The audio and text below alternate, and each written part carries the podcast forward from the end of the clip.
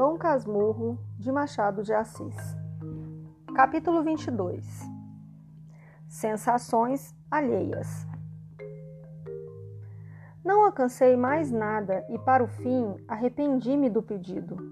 Devia ter seguido o conselho de Capitu. Então, como eu quisesse ir para dentro, Prima Justina reteve-me alguns minutos, falando do calor e da próxima festa da Conceição dos meus velhos oratórios e finalmente de Capitu. Não disse mal dela, ao contrário, insinuou-me que podia vir a ser uma moça bonita. Eu, que já a achava lindíssima, bradaria que era a mais bela criatura do mundo, se o receio me não fizesse discreto.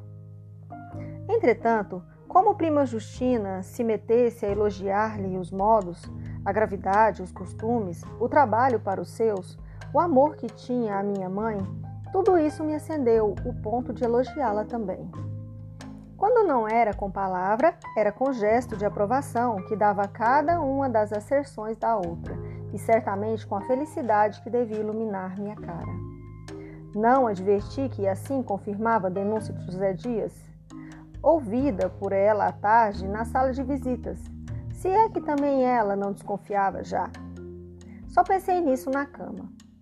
Só então senti que os olhos de prima Justina, quando eu falava, pareciam apalpar-me, ouvir-me, cheirar-me, gostar-me, fazer o ofício de todos os sentidos. Ciúmes não podia ser. Entre um pirralho da minha idade e uma viúva quarentona, não havia lugar para ciúmes. É certo que, após algum tempo, modificou os elogios a Capitu e até lhe fez algumas críticas, Disse-me que era um pouco trêfega e olhava por baixo.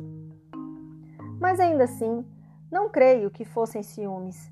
Creio antes, sim, sim, creio isto.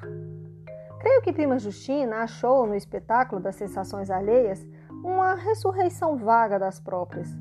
Também se goza por influição dos lábios que narram.